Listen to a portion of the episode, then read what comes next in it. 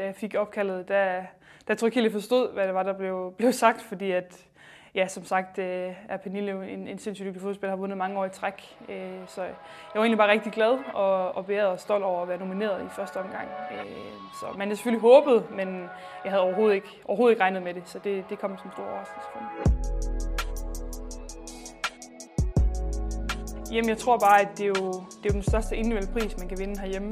Jeg vil ikke sige, at jeg har haft som mål, at jeg skulle vinde den, fordi det, det har jeg egentlig ikke på den måde forholdt mig til. Øh, men, men selvfølgelig det der med at blive anerkendt for alt det hårde arbejde, man, man har, har lavet både på og også uden for banen, øh, det er selvfølgelig dejligt, og det bekræfter, bekræfter også ind i, at man har gang i det rigtige, man gør de rigtige ting, øh, så, så det giver helt vildt meget motivation til at, til at fortsætte.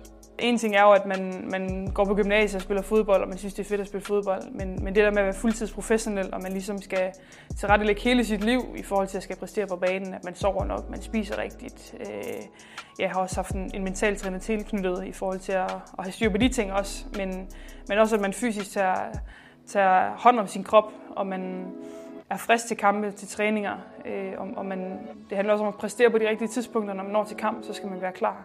Øh, så, så der er jo mange ting, man skal finde ud af, hvordan man gør. Øh, og det er jo også individuelt fra spiller til spiller, hvad der er rigtigt og forkert. Øh, så der skal man jo lære sig selv at kende og finde ud af, hvad der virker for en. At det er det, jeg lever af nu. Det er det, jeg fokuserer på. Og hele mit liv et eller andet sted handler jo om øh, at være professionel fodboldspiller og præstere øh, i weekenden, øh, når der er kamp. Så det tror jeg er den store forskel. Øh, og så selvfølgelig kan jeg godt mærke, at jeg er blevet ældre, både fysisk øh, og også i hovedet, at jeg er blevet mere ja, mere moden og mere bevidst om, om de valg, jeg tager. Øh,